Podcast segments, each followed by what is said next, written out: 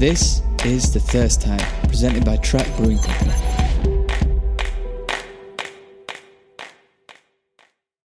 Hello, and welcome back to another episode of The Thirst Time, the show that takes a deep dive into the careers and journeys of some of the most creative minds in the craft beer industry today. Today's episode, a little bit of a different one. We've been working closely with Yakima Chief. For those that don't know, they are a hop provider, and they actually are a collection of family-owned hop growers. It's a pretty amazing kind of cooperative, really, something that we hear more about in this episode, actually. And what we wanted to do was shine a light on some of the amazing producers that they work with, and in this case, we are looking at Loza Farms and Perrault Farms. When Matt and Harry went out to Hop Harvest this year, they stopped off at both of these farms and were blown away by the not only the hops that they were producing, but the people behind as well. And as ever, there's just fascinating stories that come from all angles in this industry. So it was my job to try and piece it all together and put it into an episode so you guys might get a sense of just what goes on. And how it is and what it is to be a hop farmer. Now, just a couple of notes here. The production is going to be maybe slightly different on this one because Tom, my friend who helped put all of this together and has produced every episode, has just had a little baby. So congratulations, Tom. But that means that I'm trying to bother him as little as possible, which means that... I'm going for the production on this one. So if it's a little clanky, I apologize. But yeah, we're going to do our best. Okay, so yeah, this is two episodes kind of sewn together to be one episode. And it's highlighting the amazing work that goes on in the hop farms that provide the hops for the beers that you love and we love producing. So let's get into it. You are listening to Track Brewing Co. Presents The Thirst Time, and this is our interview with Loza Farms and Perrault Farms. And we'll be starting off with Jr from Loza. Okay, yeah. So we've been the owners since 2006, but before that we were employees. So my parents came here. Well, my dad came here in 1976. My mom a little bit before that as immigrants to this country, and he started working at this hop farm, which at the time was called Stan Burlot Farms, and he worked here for 30 years. And then after the owners had passed away and no one wanted to take over, in 2006, he ended up buying the place. So we started off as owners in 2006. We started off with 56 acres, about 9 days worth of hop harvest, and then just kind of grew slowly as we went from there. Yeah. And there's so much that I want to kind of ask about, but like that journey from working on a farm to ownership, you know, that's a big period of time. Was the dream always to own the farm, or was it just through circumstance that it came to be like an opportunity that you couldn't turn down? So for us, for the kids, that was never in the cards. Like, we never thought of it like that. Like I said, we grew up as employees, and as kids, we didn't just work there. We worked a lot of farms doing, regular labor. Growing up, our dad used to tell us that the only thing he was going to be able to leave us was the knowledge of how to work, how to put in a hard day's worth of work. That's all he's going to leave us. So that was never a thing. I guess my dad talked about it a couple times with his boss at the time, and his boss kept telling him that he didn't think that he'd ever want to buy his farm because the ups and downs. So he thought it would be better for him just to work somewhere and never become an owner. When the farm was going to be up for sale, it didn't really get offered to us right away. It got offered to a different farm, and that farm was like, why are you offering it somewhere else? You have the perfect person to buy it and to run it right there on the farm. And so that's when they offered it to my dad. And that's what kind of got us started. And then once it got offered to him, he basically talked. At the time, it was just me and my brother. And my sisters were still in school, and so he asked us, "You guys want to do this? If you guys want to do it, let's do it. If not," he's like, "I have one kid left that's under 18. He's like, I can go get a job somewhere. I'll finish raising her. I don't have to worry about it." He's like, "But if you guys are willing to do this, let's do this." And we both said yeah. And then slowly, my other sister came back, and then my youngest sister, once she got done with college and worked a couple of years somewhere else, she came back. So now all four of the siblings work on the farm along with our parents. So yeah, it was that's amazing, man. Yeah, it was a very lucky circumstance. Hops weren't worth much. Mm-hmm. We happened to be the right place at the right time, and I mean, he had the knowledge on how to be a farmer. He didn't have the knowledge on all the other aspects of it, you know, on the financial side. That was kind of a huge learning curve for him and my mom. But the farming side, we always knew we could do that because we've been doing it since, you know, a long time. So can you kind of dive into a little bit of that transition phase of like, because so the farm was it was operating in two ways, wasn't it? It was hops and it was it livestock as well? Yeah. So when we bought the farm, the farmer didn't have livestock. We had cows. So my dad, you know, grew up as a farmer, even in Mexico. So he'd been farming from a young age. So whenever he got the opportunity, and his boss was cool enough that, you know, I mean, if there was land that couldn't be, because there's farm ground that can be farmed, you know, whether it's canals through it or the ground is too, you know, acidic or to whatever, if they can grow crops, he would let them turn into basically pasture. And so growing up, that's what we did. We raised cattle, not really in a traditional way, I guess, of how people raise cattle nowadays, but we had crossbred cattle that had a little bit of dairy in them, so they'd have more milk than what was needed. So what we'd do is we'd either milk cows and feed more calves with it, or we'd graft calves onto it. And so that's how he had the capital to actually buy the farm, was by having enough cattle that the bank was like, okay, well, you know, this is enough capital that you can cover the farm. But yeah, so when we bought the farm, it had a little bit of hay and it had some corn. So it was a 120-acre farm that we bought. 56 acres of it was hops, and the rest of it was either corn or hay. And then, you know, basically we still do the same thing today. We still have cattle, we still have corn, we still have hay, and we still, you know, grow hops. Yeah. It's got slightly bigger, the hop part. It's grown a little bit. So last year during harvest, we were about 360 acres. So for the last few years, we've grown very slowly in comparison. Our picking machine was very old. It's what was called a Reginball style.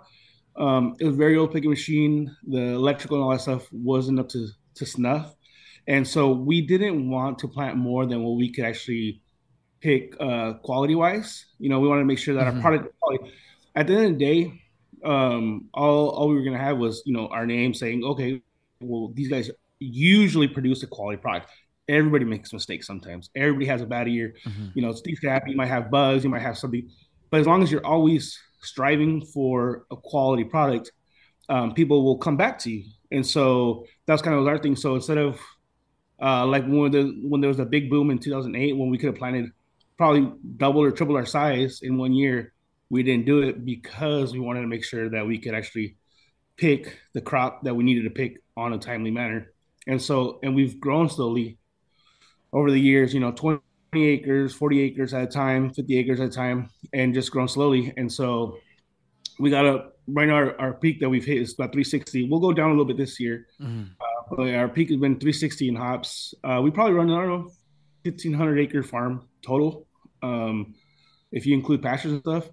And it works out. It keeps us busy for most of the year. You know, we still have cows to feed, so yeah. Well, that's it. It was really interesting to read a little bit more about the story of the farm and realizing that it's that kind of dual purpose. If you like go back into you like young Junior, were hops part of your working life back then? And if so, like what kind of understanding did you have of them? I guess was this at a time where they felt more commodity than they did specialized? Yeah, so when I was growing up, so I've always been around the hop farm, obviously, you know, from a very young age. My very first harvest that I got paid for, I was 13, was the very first year. The first year I didn't do much. My job was to keep the owner's grandson out of the picking machine. So the grandson wanted to make some money, and he'd never been around a picking facility. You know, he was raised in the city. And so the concept was, I follow him around, and if he's going to do something dangerous, don't put your hand there. Don't do that. You know, stay out. That was my job the first year, basically. And then he didn't come back the following year, so I started bailing. So I was a bailer from when I was 14 till I was like 28, 29. I bailed every year during harvest. And so that was like the biggest part of hops for me. The difference that's changed from then to now, I think, is obviously craft brewers. That's changed a lot. Yeah. So growing up, even though we were employees, like I knew other people, they knew that my dad was the foreman. And so they'd be like, well, where do your hops go? You know, what beers? I don't know, Anheuser-Busch. You know, those were that was the only brewery that I knew that our hops went to for sure, because our farm has been Anheuser-Busch grower since the 80s. And so I knew our hops went there, but nowhere else. And so 2007 or 2008, I met my first craft brewer. I met someone from Oscar Blues, and then I met Doug Ellenberger from Everybody's Brewery. I still have a great relationship with Doug. I visit him at least once a year, and he always comes back during harvest time. Amazing. And that changed my whole perspective. It was the very first craft beer I had was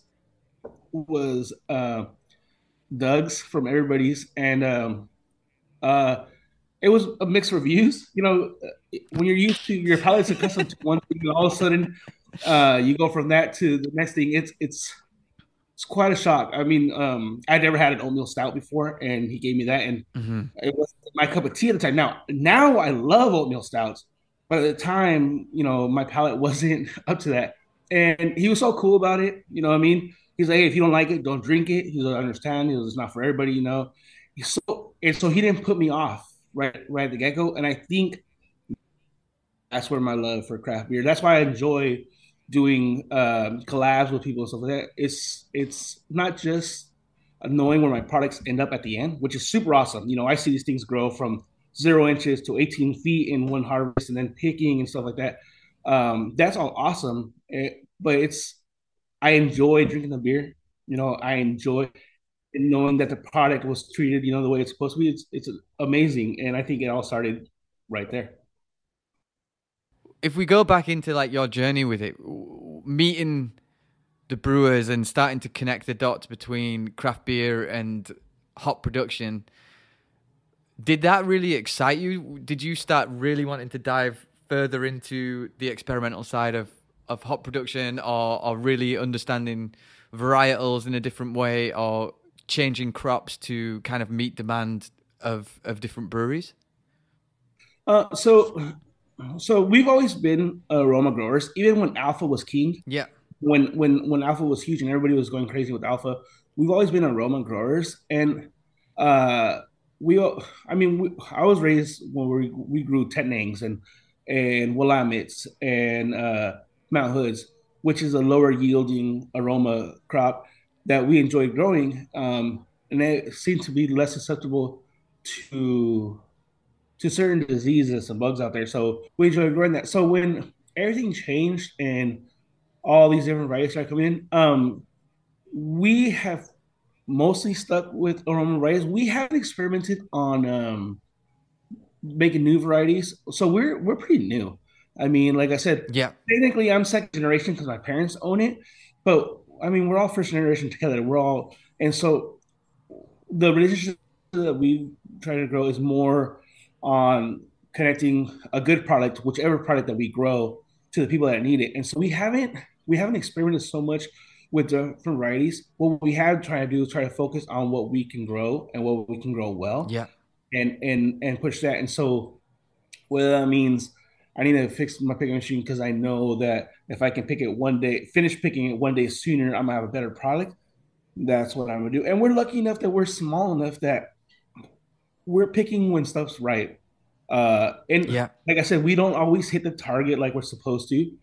We could be off, you know, and what I smell might be different than what you guys smell and what you guys are looking for. But we try to hit the perfect picking window every single time, so that once you guys get the product, you guys are happy about it. The selection process for me is kind of the good job, the pat on the back, you know, whenever I see we got selected, or I got quite a few brewers have my number, and so they'll text me, hey, dude, we just selected you, you know, so-and-so place, or hey, man, I know you love this beer, and guess what? Your hops are going to be in it. You know what I mean? That's amazing. That right there, that's what we're trying to cultivate.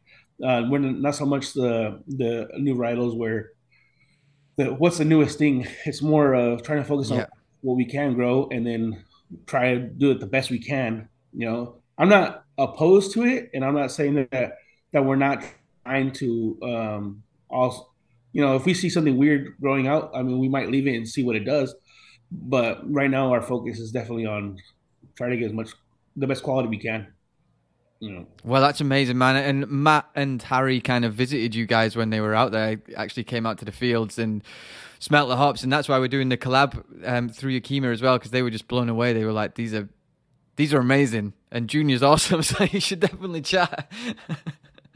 Yeah, I'm telling you, the interactions between brewer and farmer, I think, are super important. And I mean, if I have the same product as the next guy, if we have the exact same product, same exact quality, then at the end of the day, it's going to be like, who do I like better?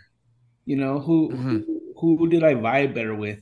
And so even though harvest time is very busy, I mean, it's extremely busy for us.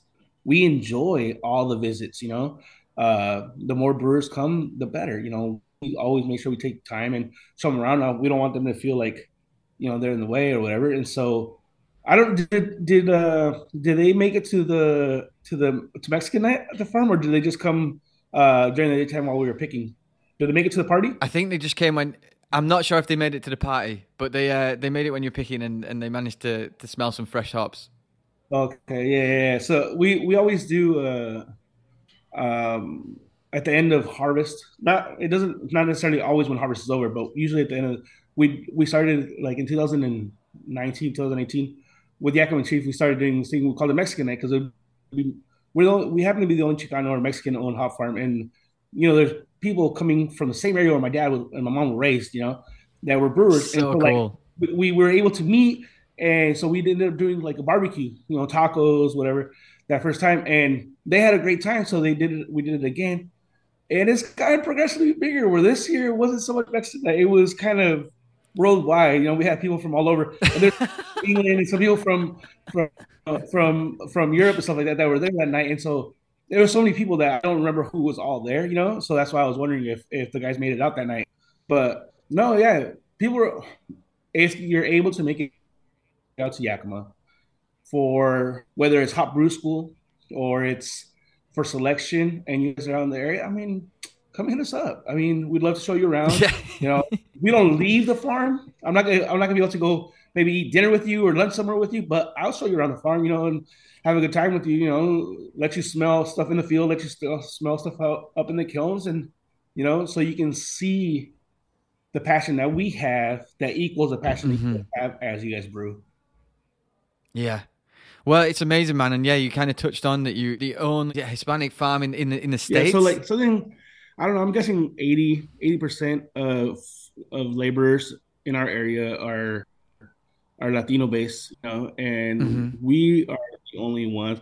But like I said, it was just you happen to be lucky. When we bought the farm, hop farms weren't worth very much. 2006, you know, hops weren't worth anything, and so we were able to buy it extremely cheaply in comparison. Nowadays, and I have some friends that they've asked me, you know, that are in other states, you know, how would I do it? I was like, I don't know. Today? I don't know. I mean, everything costs so much. And to start, especially start from scratch, we were lucky, even though our picking machine sucked, it was still a picking machine. It still picked hops. I mean, slowly, you know, not very well, but it picked them. And so like it helped us start from somewhere so we could build it from there. If we would have had to build a picking machine, we wouldn't be hop farmers right now. We'd just be doing hay and cow and corn, where our initial investment isn't as high. But it's so cool, man. And I'm just getting a sense, like you said, this is relatively new for you guys. You know, like you talk, this is a journey that you're all taking as a family. That it sounds hard, but it sounds great in the same sense. It's just like what you said about your dad. The first thing is like, I'm going to teach you how to work. Like if that's one thing, I'm going to teach you how to work. Can you kind of give us a little bit of a perspective of what it takes to you know, like push a hop farm forward and to see it grow, but to also keep the quality that you need?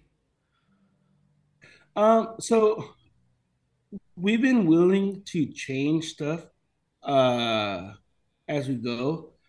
A lot of stuff that my dad used to do when he was the foreman, we don't do anymore. Stuff has changed, irrigation-wise, the way we grow stuff, the way we harvest stuff, pig machine-wise. He always says that he couldn't go turn on the pig machine. My dad was the guy that worked on the pig machine forever. He's the guy that used to fix the pig machine. He will not go into the pig machine anymore because he says he doesn't recognize anything.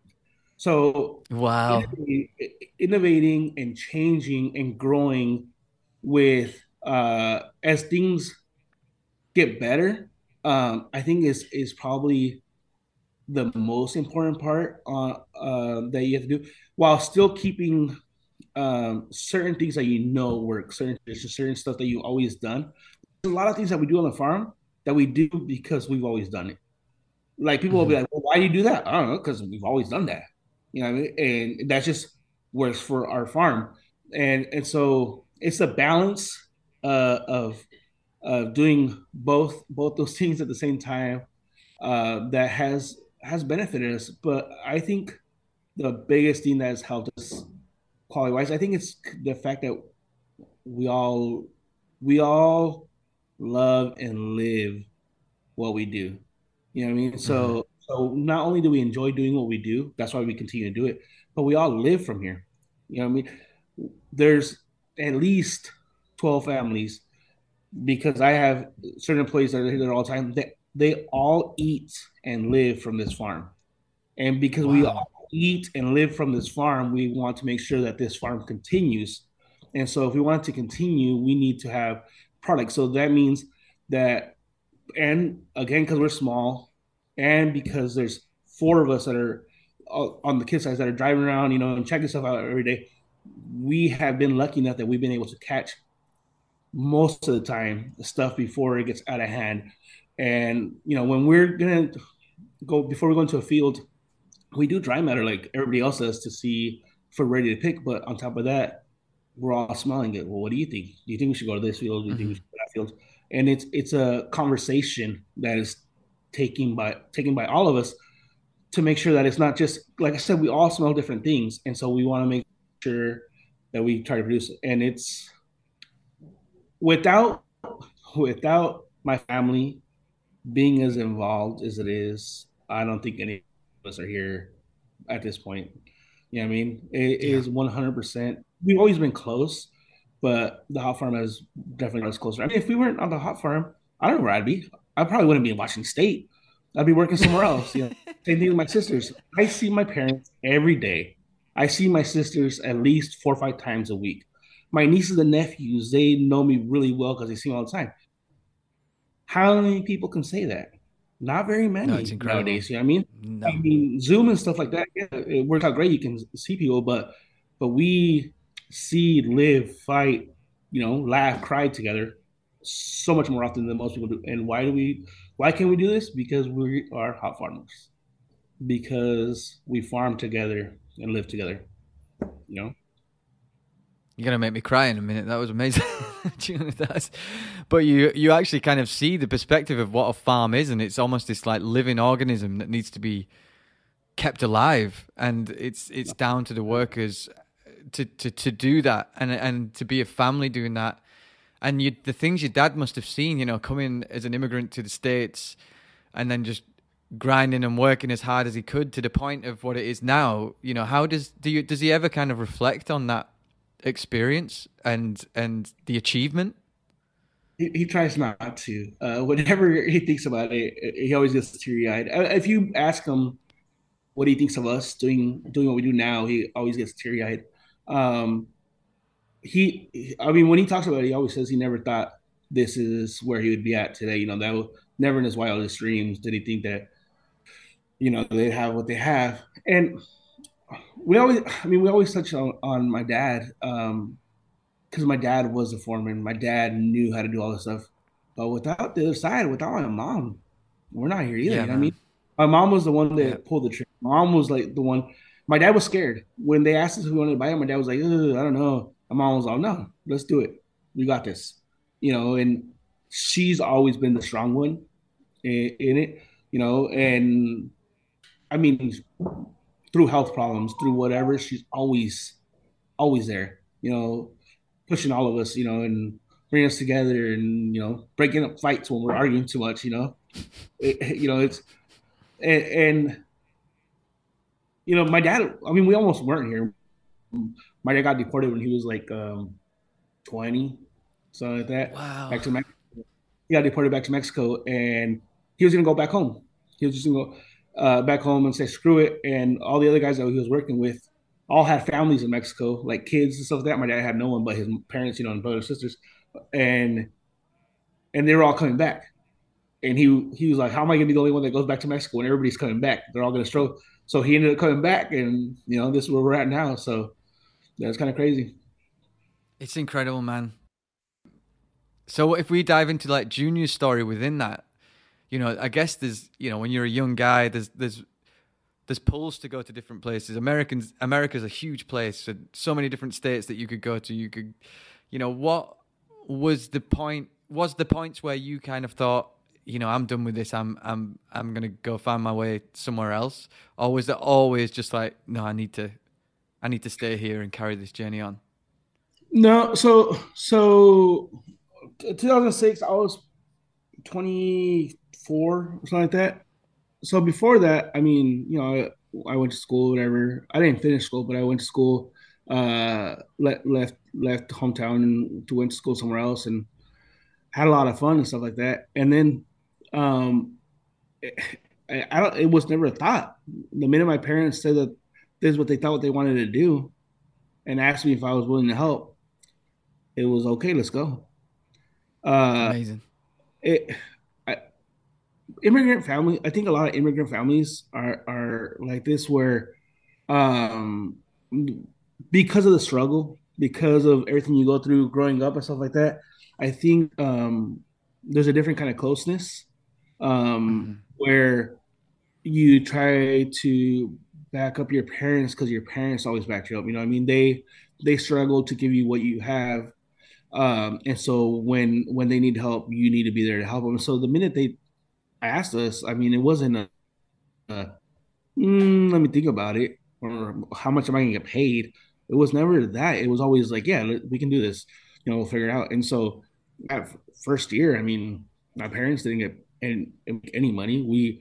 We paid the bills, and I think profit-wise, I think it was like $3,000 profits that first year. And me and my brother made, I think, gross $10,000 or $12,000 each that year. But we knew this when we started, and so we moved back home. We were living with our parents, and we ate at the house, and so we just all struggled, you know, including my parents, and, you know, made it work that very first year. And then as the farm improved, and I left for a year, it was, like I said, it wasn't great. I still did harvest stuff like that, but by the time there wasn't very many employees. So I didn't have the role that I have now. I was, you know, I drove tractor, and, you know, I worked fields, and I changed water or whatever like that. So I went somewhere else for a year. And then once they're like, "Oh, we're gonna plant more," I came back again right away, and been there ever since. But I can't see myself, as long as my parents have this farm, or my siblings want to continue, I'm here, 100%, gung ho. If one day my parents decide, you know what, we want to sell this place, then we'll think of something else, and most likely I'll probably see if I can find a job on another farm. Farming is hard work, but it's fulfilling. You know what I mean? You see what you accomplish every day. It's not like, oh, I'm sitting on my computer, working on my computer all day. No. I plant something, it grows. I water something, it grows. You know what I mean? You feed something, it grows. And so there's a sense of fulfillment every day. And so maybe it's because I farmed since I was a kid, or maybe because my parents made me join 4-H, and maybe because my parents made me do FFA. That farming has always been there, you know. Did I want to be a farmer? No, probably not. Am I glad I am one? Oh, yeah, 100%. I'm glad that my parents made me do the things I did, even if I didn't think they were going to be awesome when I was doing them. I'm 100% glad that everything worked out the way it worked. And I hope someone in my family wants to continue. I don't think I'll ever push any of my nephews or kids to want to keep farming if they don't want to do it. But the idea of this is it's legacy. It's something that is ours, and it'll continue to be ours, and hopefully forever. And so that's what makes you want to wake up in the morning, no matter what time it is. That's what makes you want to keep working in the afternoon when you're tired and it's getting dark outside. It is what it is. You got to figure it out. And my dad tells us, why wait for tomorrow when you can do it today? And so that's kind of the way that he wants you to work every day. Whatever you can do today, as much as you can do it today, tomorrow's a different day. You start something new.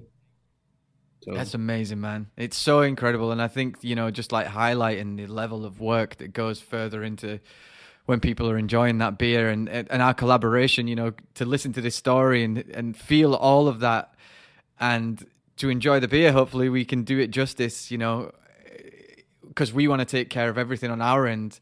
To honor the work that goes on further up the supply chain, because it's amazing. Like hearing this story is incredible, and it opens my eyes to something totally new. And if we start looking at the future, Loza Farms, especially, like how does the next 10 years look? What is it that you want to achieve and would like to see if you were to be in your dad's position now and look back at it? What would you like to see? Next 10 years or my next 20 years, I think, I don't know. As of right now, I don't think hop wise, we should ever be us personally should ever be more than 600 acres. Farm wise, I would like to say that in the next 10 years, we were able to change both our kilns and our picking facilities to, have a higher throughput so that we're able to maximize our fuels or power that we're using. I would like to have a program eventually where we could do like interns and stuff like that, where more people could learn about what we do and so people can understand. People that a lot of people don't know where food comes from, It doesn't come from the grocery store. And so having like an intern program, whatever, they can see that not all farms are bad. Not all people that use chemicals to spray are bad people. Not all people that raise beef for meat are bad people. I would like, and I think that the best way for people to learn this is kind of a hands-on thing, That's what I would like. And in the next 10 years, it'd be great so that for more people to understand, that side. I also would like in the next 10 years for it to be for younger people to be allowed to get some of their work experience on farms, so that they are not set up to fail later on. I mean, I grew up working and I knew how to work. So when I went to go work somewhere, whether it was working in an office or working in a store or working wherever, I understood what work is like. But if you're not allowed to ever have any job experience till you're 18, and then when you go get a job, they require job experience. How do you have job experience if you've never been allowed to learn anything? And so I think a lot of the farming that is done is pretty safe, and people can have some experience that way. And I think paid internship. I'm not talking about, slave labor. I'm talking about, paying people a wage so they can learn how to do stuff, and so they can learn where their food comes from and they can understand. I mean, it didn't work on me, but it worked on my sisters. My dad made us work hard, and then he was like, "This is why you want to go to school." It didn't work on me. My sisters went to school. They got degrees. They don't have to be on the farm if they don't want to. It worked on them. You know, so he's got a 50% efficacy with that. You know, it works out. So if that's that works amazing. If it works for everybody, where by working a few summers hard, it makes you want to go to school and, you know, learn more. I mean, it could be great. And so I think all that stuff. And then obviously, if I can make it so our footprint is smaller, and, you know, and I can continue working with great companies, I think that's the biggest thing. I think I would be happy about all that. Okay, so now we're heading across to Perrault Farms to speak to Jason and Jeff. And Perrault Farms is where we selected our first lot of Citra from and recently released our beer, Dreaming of DDH Citra, and it is beautiful. Okay, so you are listening to Track Brewing Co. Presents The Thirst Time, and this is our interview with Jason and Jeff Perrault.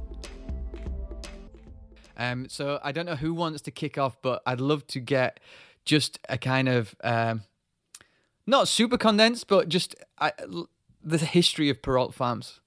Yeah, I can kick that off. So, so Perrault Farms really, if we're, you know, stepping back in history, I guess you could say that dates back to the early 1900s. So the, and I'm really kind of equating Perrault Farms to our family's arrival in the Yakima Valley. That kind of started the history of our current farming operations. And so our family did immigrate down through from Canada via Minnesota, but ended up in the Yakima Valley in 1902. So Jeff and I's be our great grandfather.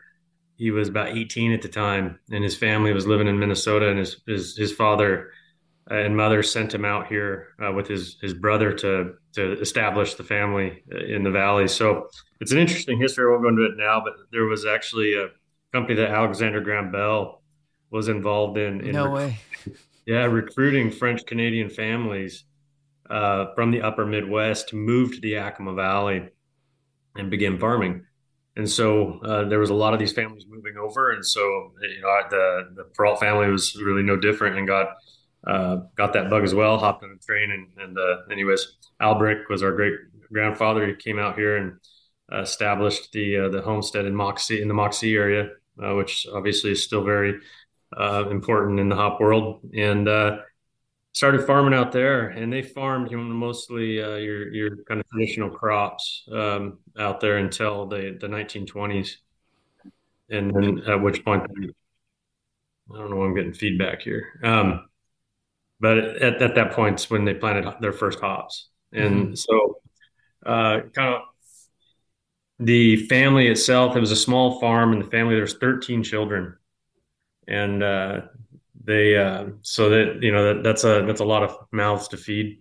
So they had I think they planted something like, it was right around 13 acres of hops. So, you know, it's almost like they're growing children just as the workforce for this hop production. But anyways, you know, with that large of a family, all the sons and daughters, you know, kind of had to go off and make their own way. And so our grandfather began he had several different careers early on, but most of them revolved around farming. And he worked for some other hop growers around the valley, and then ended up forming his own farm with his brother out in the Outlook area. And then in 1968, found this property we're on right now, near outside of Toppenish. And so he moved the family here then, and we've been here since. And so after he retired and moved on, he sold the farm to our father, and then we've Jeff and I have been just Jeff and our brother Sam have been involved in it for a lot of years now as well. So we're all fourth generation, and we've got a number of fifth generation coming up. So as part of the operation as well. It's amazing, man. It's amazing. The depth of history that goes into these places is always just blows my mind. And at that time, when did hops kind of become the prominent yield, I guess, the prominent kind of revenue for the farm? Was it agricultural? Like, did it have livestock as well, or was it always hop focused? It's always been hop focused for us. For Perrault Farms as we know it today, starting back in the 1960s, it was nearly 100% hops. So this farm, when they purchased it, I want to say there was about 150 acres of farmland. And it was all in hops. And over the years, we've expanded. We're considerably larger than it now, but still the vast majority of our focus and our revenue and our effort goes into hops. We are, even though we try to diversify, for example, we have some organic blueberries and we have a small herd of bison. That's our version of diversifying. And then over the years, we've had, we had organic pears for a number of years. We had a lot of apples for years, and even cherries. Throughout all that, we were always a hop farm. Mm-hmm. We always identified as hop farmers, And so those we had these efforts to diversify, but at the end of the day, we were hop farmers, and that's where our passion is, and that's where our focus is. And if you could talk about maybe Jeff, if you could kind of cover. So what was it to be a hop farmer at that time? Because obviously there's a really critical point that I want to get up to, which I think was like around 2000, which was the collapse. Yeah. So what was it before? Obviously there wasn't as the craft breweries kind of wanting new strains all the time. I guess it was a commodity product that was just something that you could produce over and over again and for huge breweries, I guess. So what did it look like? That's a really good question. I graduated back in the mid-90s, and the hop market did not look too sustainable at that point, very commodity-driven. So I ended up leaving the hop farm, and I the craft beer movement back in the mid-2010s really allowed a lot of farms to generate more revenue, and it looked like a more sustainable venture for me. So I came back to the farm about 12 years ago, and it was a great move. But it's the market is very different now. I think one thing that I really appreciate about the craft beer movement is just that connection with brewers that growers have now, and creating those relationships and those connections. It's very common for brewers to come out during the harvest, which we appreciate. And it's just totally different. It's no longer, that commodity. You've got an artisan who's building something beautiful with your product, which is really cool. Did your father, did he have any connection to the breweries and things that he was working with? Or is it very much just we pick up on this day, it goes to this place? There's no kind of... synergy or relationship there? Well, that is kind of the way the hop industry was traditionally, and that's really where our father, along with the Carpenter family and the Smith family, started Yakima Chief. Was out of that effort, was that acknowledgement that there isn't a connection. There's a divide between grower and brewer. The traditional hop industry was almost designed around that. Mm-hmm. That buy, sell, buy low, sell high model. And so there's always this kind of separation. And that's where they stepped in and wanted to create that direct connection through the formation of Yakima Chief that's amazing. To change that. That's incredible. Yeah, the story of Yakima Chief is definitely something that I'd like to talk about more, because it's an amazing initiative, really. People putting their heads together, I guess, maybe it's similar to the craft beer world, where you're kind of competitors in one sense. You're both doing the same thing, but there's such a kind of cooperative nature of what we do, and relationship driven.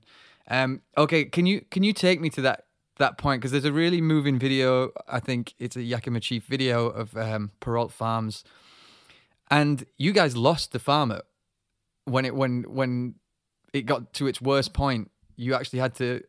Kind of, it went to auction, didn't it? And no one bought it, so you managed to get it back. Yeah, so that's it was kind of a close call, the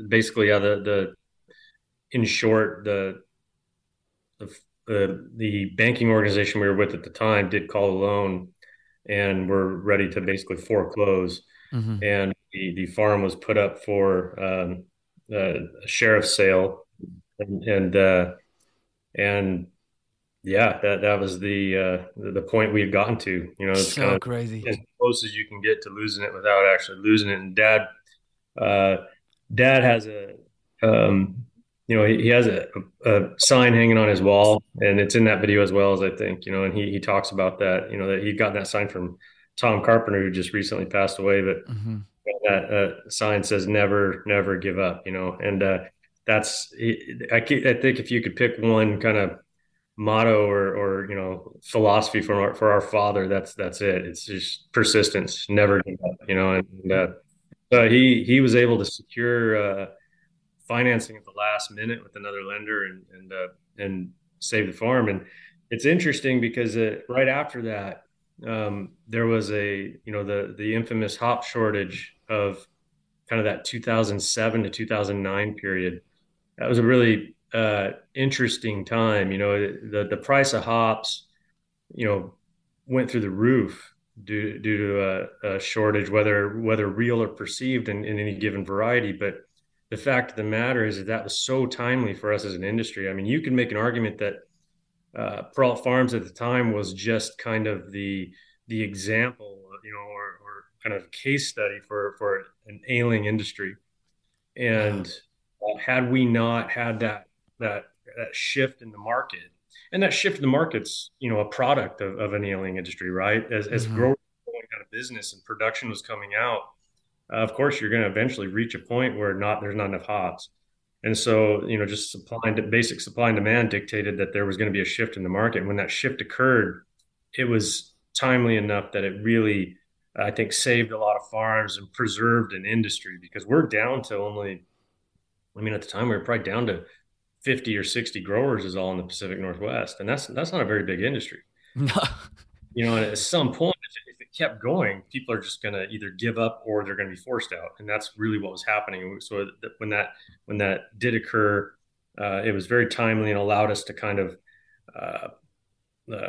lick those, you know, financial wounds and heal and get back into a good, healthy spot. And then craft beer took off. And then that was a game changer for all of us, because it was such an opportunity to grow with another, industry and really partner with another industry and create what we have now. It's so interesting to think that, like, your dad at that time had no idea that this was round the corner, like that the craft beer thing was going to happen. It was just that he wanted to keep hold of the farm and keep doing what his family had been doing for generations. Yeah. Jeff, you kind of touched on it a little bit earlier. I wonder if you could kind of dive into it a little bit more. What was that kind of first wave of craft beer breweries getting involved with the hop farms like? Like, what kind of who were the players at that time who really kind of helped push the hop industry forward? Yeah, off the top of my head, Russian River comes to mind. Jason could probably answer this a little bit more in depth, but Lagunitas come to mind also. So it kind of evolved very rapidly, if I remember right. So we Harvest went from maybe one or two tours of brewers a season to, you know, all of a sudden we've got 300 brewers showing up to come look at our facilities and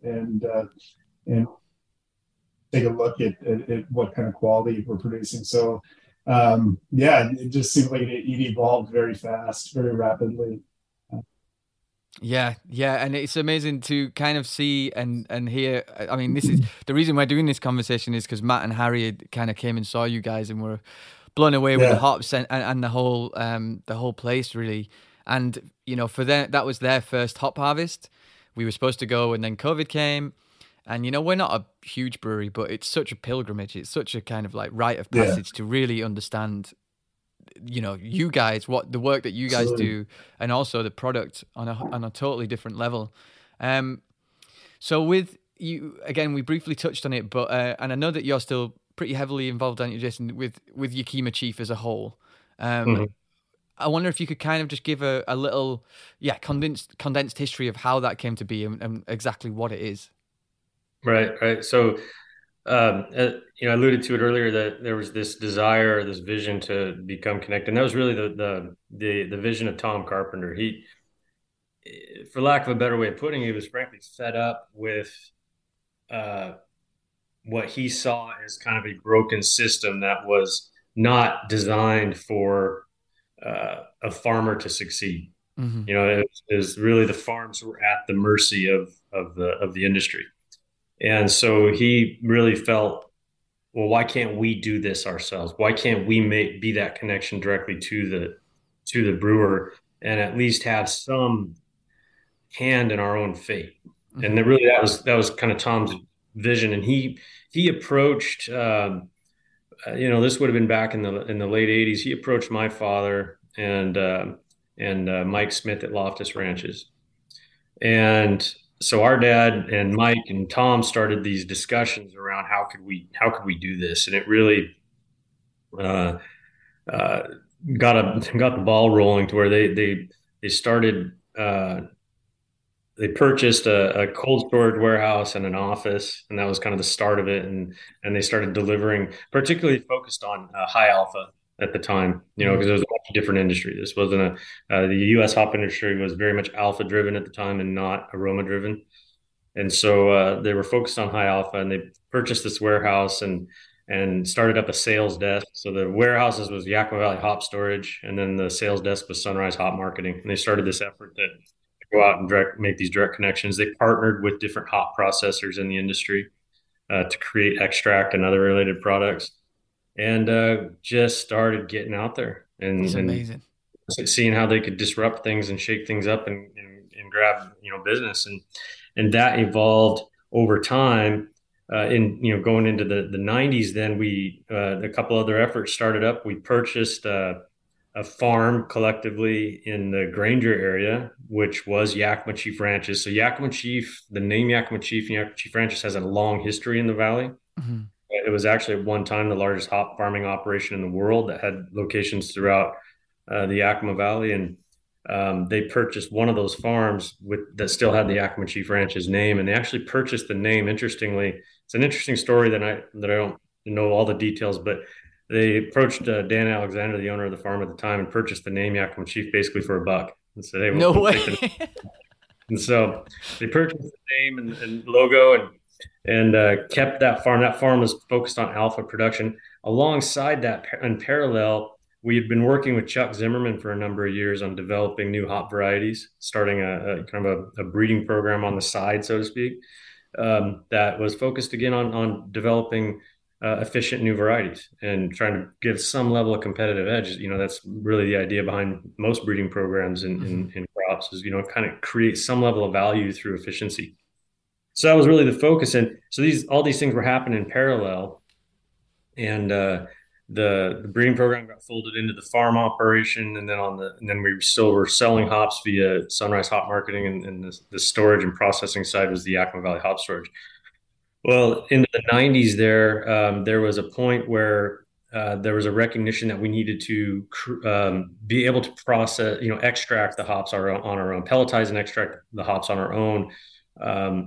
And so in order to do that, there had to be a large investment in processing facilities and additional storage facilities. And so in order to gain capital to do that, they went out to other growers. And that's where it started to grow beyond just the original three growers. And that would have been around 97, 98, somewhere in there. And they called that organization at that time. That's when they took on the Yakima Chief name. And from there, it kind of grew up. And then over the years, they developed a relationship with another grower-owned company, Hop Union, who, anybody that's been craft beer for a while knows that name. Because it was kind of the original hop seller into the craft beer that was very craft-centric. You could say Hop Union was the first one that really said, no, we're going to focus solely on craft beer. And so they developed that relationship with Hop Union. And then by 2014, the two companies merged to form what we now know today is Yakima Chief Hops. So that is wild, man. It's like this little punk rock movement to disrupt an industry. And I was just thinking then of do you think that it worked because farmers respect each other because they know the level of work that goes into being a farmer? Because there's a lot of different people getting around the table there to negotiate, and that feels like a hard thing to achieve, but it feels like, it was achieved. Yeah. And I'll be honest with you, there's times when I think about it, I'm kind of shocked it worked. Mm-hmm. And the reason being is we're kind of an independent sort, right? Farmers.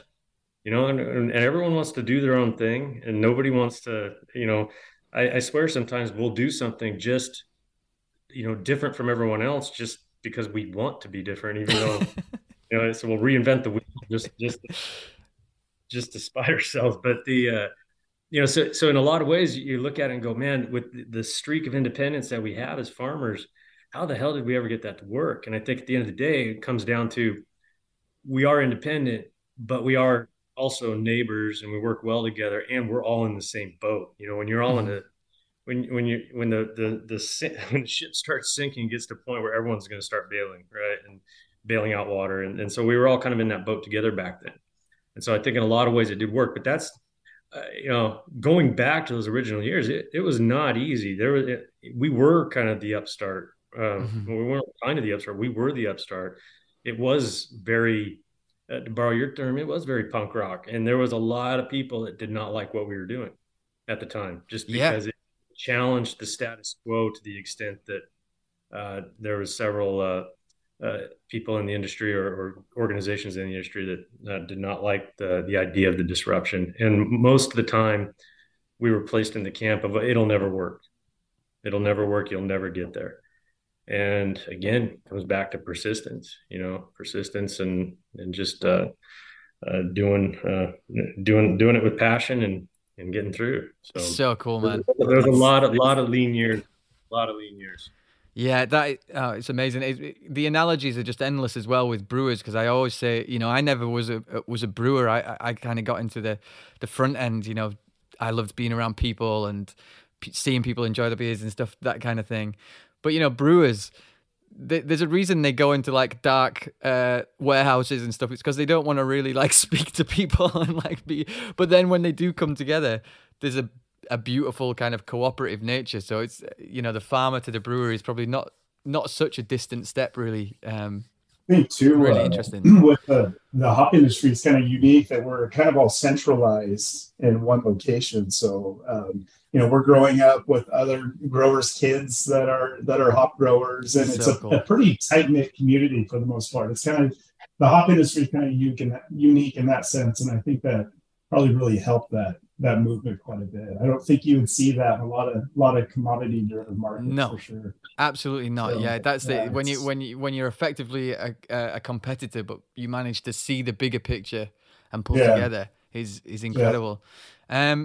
So going into like hop growing, I think there was a term, and again, I've used this with brewing and regularly ask brewers, but science and art.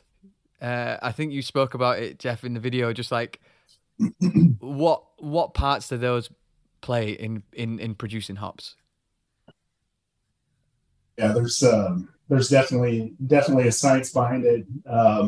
A big portion of it is science, but you know, there's also the art form, the you know, training hops and training on the right date and I think it's really interesting to look at someone like my dad, and even Jason, who's been in the industry for so long, and being able to, you know, just feel a kiln and tell the approximate moisture content of the whole kiln. And that's that artful portion behind it that I really respect. And it takes, you know, obviously years and years to get there before you really understand it. But I think now with technology and, you know, big data, we are kind of moving towards building efficiencies with the science portion of it too, but you will always have that art form behind it. I think with hops, you have to have that human touch to get them growing. You know, train to your individual. You're touching every individual vine and fixing it up the string. So there's definitely kind of an intimate relationship there between the growers and the hops themselves. You have to have that human touch, that art form behind it. So it's a really fascinating industry. Yeah, I love that side. We had I'm not sure if he actually came and worked with you guys, Brent from Mac Hops, from a New Zealand hop grower, and he was saying that that human connection to his product. Someone he'd have someone come smell, and he's like, man, these are amazing. Like, are they ready? And he's like, 2 more days. Like, oh, he was so precise in how he thought about it, and just his feel for how the weather had been and how the crops had responded and all that kind of stuff is beautiful. And I guess having these conversations is trying to convey to the drinker just, again, that level of work that goes further up the chain. There's so many variables, and we're so dependent on Mother Nature. You almost have to have that artful outlook on things. You know, you have to be able to change, be very nimble in your operations. So you definitely can't set things in stone, and you've got to be very nimble. Yeah, I guess the climate does not stay still for sure. Not these days. It does not. Jason, you spoke about the hop kind of drought that led to changes. I read some articles recently which were kind of saying the opposite, that maybe we're facing a hop surplus. How do you how do you balance what you do? Like, and are you seeing things change in a different direction now with breweries closing more? Like, was there a boom? Is there a bust? Yeah, how's it kind of panning out at the moment? Right. Yeah, well, there's a lot of $1 million questions in there, right? And we're still trying to figure out where a lot of this is going to fall. But we're in a situation where I do believe there's a level of overproduction in the industry that we, kind of got out over our skis a bit, and that's somewhat driven by things like COVID. And what the and not just COVID directly, but even just like the shift, the change that COVID caused in behavior, in terms of how beer drinkers, or how consumers are consuming alcohol and other related products. So we're in a more competitive, beer is in a more competitive space. So there's headwinds in the beer industry that then translates down to hops. And so I think in a lot of ways, craft brewers maybe haven't been hitting the growth numbers that they originally said. So even though we were all heavily contracted, nobody could foresee the headwinds that were coming because COVID was such a disruptor, and it just kind of hit a reset in a lot of ways. And so because of those unknowns, and you're all you're very aware of this, and everybody's painfully aware of this. And so the result is that, we're in a situation where as an industry, we're on the long side. The key will be to be proactive and adjust, and that's really where we're at as an industry. Is not just sitting back and saying, okay, we're just going to let this ride and see where it goes. To actually make adjustments to try to bring things back into balance, because it's very important to us all as an industry. And I'm talking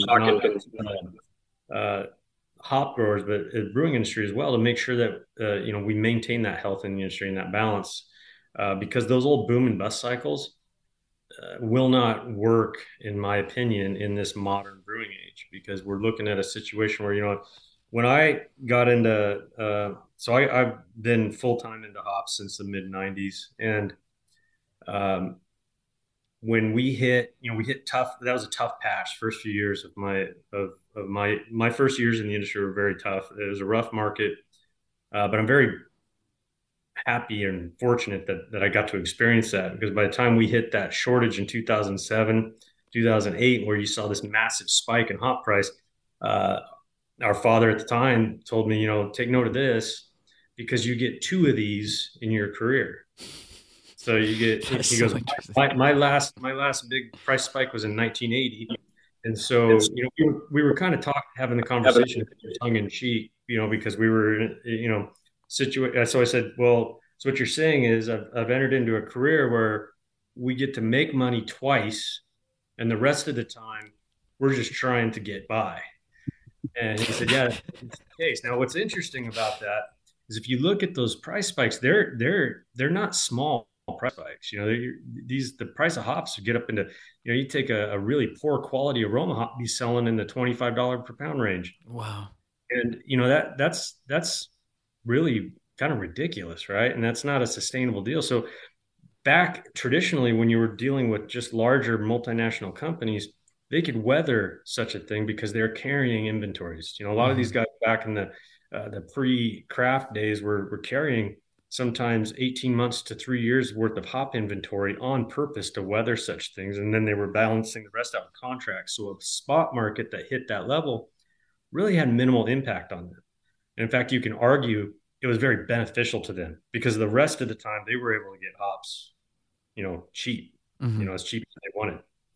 And so if you look at the small brewer now, though, a small brewer now that has to go out and buy on a spot market that's that high, it could be a killer. You know, it's going to change their situation considerably.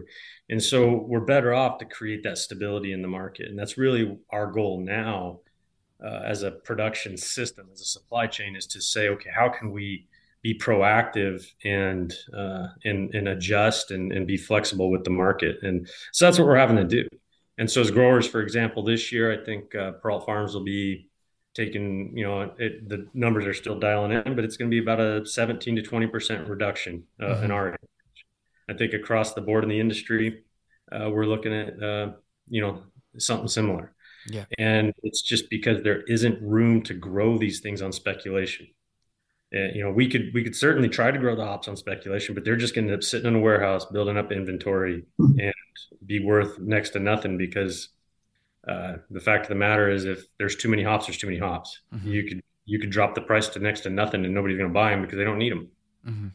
So that's kind of where we're at, and I think the idea now is to be proactive and not go back into that whole commodified boom and bust cycle, and maintain the value. Yeah, it's so interesting because it's kind of like two climates, isn't it? You're literally dealing with the climate, and then the climate of consumption as well. So there's like these two areas which you're trying to predict and trying to work with that are, you know, like you said, the $1 million questions. No one knows. Like no one would have foreseen COVID. No one would have foreseen that kind of fluctuation in the industry. And I think it's similar within the breweries as well. You know, there was a big boom and a big surge. And then everyone starts kind of leveling out, and hopefully, again, you find something that is sustainable, long term. So, thank you so much for spending your time talking to me, guys. I really, really appreciate it. It's so fascinating. I could definitely go on for hours, but I won't keep you for too much longer. So, if we kind of look, we kind of maybe covered it a little bit there, but if we try and look 5 years into the future of the hop industry, or 10 years into the future of the hop industry, what kind of stuff do you foresee? Is it going to follow a similar pattern to what we've seen? There was one like thing that I wanted to touch on, which was like organic hops. Will they play a bigger part in the market? I'd be interested to get both of your takes on it. Whoever wants to take that one first. Yeah. I think I think the organic movement is a good point to raise in this in the next 5 years, just because our MRFs are changing, and I think you know, at least on our farm, we are making a big push to increase our sustainability efforts when it comes to chemistries used, and utilizing more beneficial insects and mitigating our chemical usage. One, for environmental reasons, and two, it's just there's the economics of mitigating costs. So, but yeah, I definitely see that in the next 5 years for sure. Which you know, it's a learning process for us. You know, every year we're learning new things and bettering our practices. So I definitely see that. Yeah, I think Jeff's right. You know, I as I look at the next 5 years, I think clearly craft beer, particularly in North America, and then increasingly so over the pond there, is you know, a maturing market. So I think we're going to see some stability. I don't think it's a bubble that's going to burst. I think it's here to, you know, to stay, and there's going to be stability, and we can settle in with that. And so yeah, I think we'll make our adjustments on the market side to reflect that. So I'm confident about that future. But I definitely think, you know, issues like climate change, economic pressures, and so on are going to drive us to be more efficient and make better use of our resources. And so I think you're going to see further product development in terms of, you know, hops are an incredible plant. If you really start to think about the sheer number of compounds that plant is producing from a flavor and aroma standpoint, it never ceases to amaze me. And the reality is I think we're, as much work as we've done, even just our program over the last 30 years in developing new varieties, I think as an industry, and I'm talking as an industry, brewing industry, we're just now starting to scratch the surface on what kind of flavors and aromas we can pull out of hop plant, related plants, synergies between other terpene and flavor compound producing plants, and then yeast as well. And so there's this whole kind of, I think, new burgeoning field in flavor and aroma that's really exciting.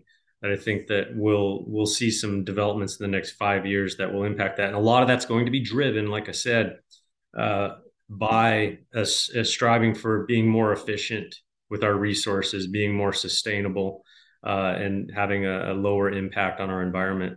And organic is certainly a part of that. I think I get really excited about organic production. I honestly think it's got a solid place in the future. And it's not, but I think it goes beyond looking at it from an organic standpoint. I think it's more of this is the evolution of our production system. And we are going to be heading towards a more organic-like system, even if it's not full-on certified organic. So I for us, I really value the fact that we have organic acreage. It's a tough one right now. It's not a huge market, but what we're learning from that is, I think, going to be incredibly important towards our future. And so we're pretty excited about that. And that's it. Another episode done. A massive thanks to Junior, to Jeff, to Jason.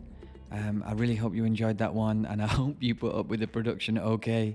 I had to kind of copy little bits from all the other podcasts and try and get the music going, but we got there in the end. So we'll be back with another episode soon, but for now, stay thirsty.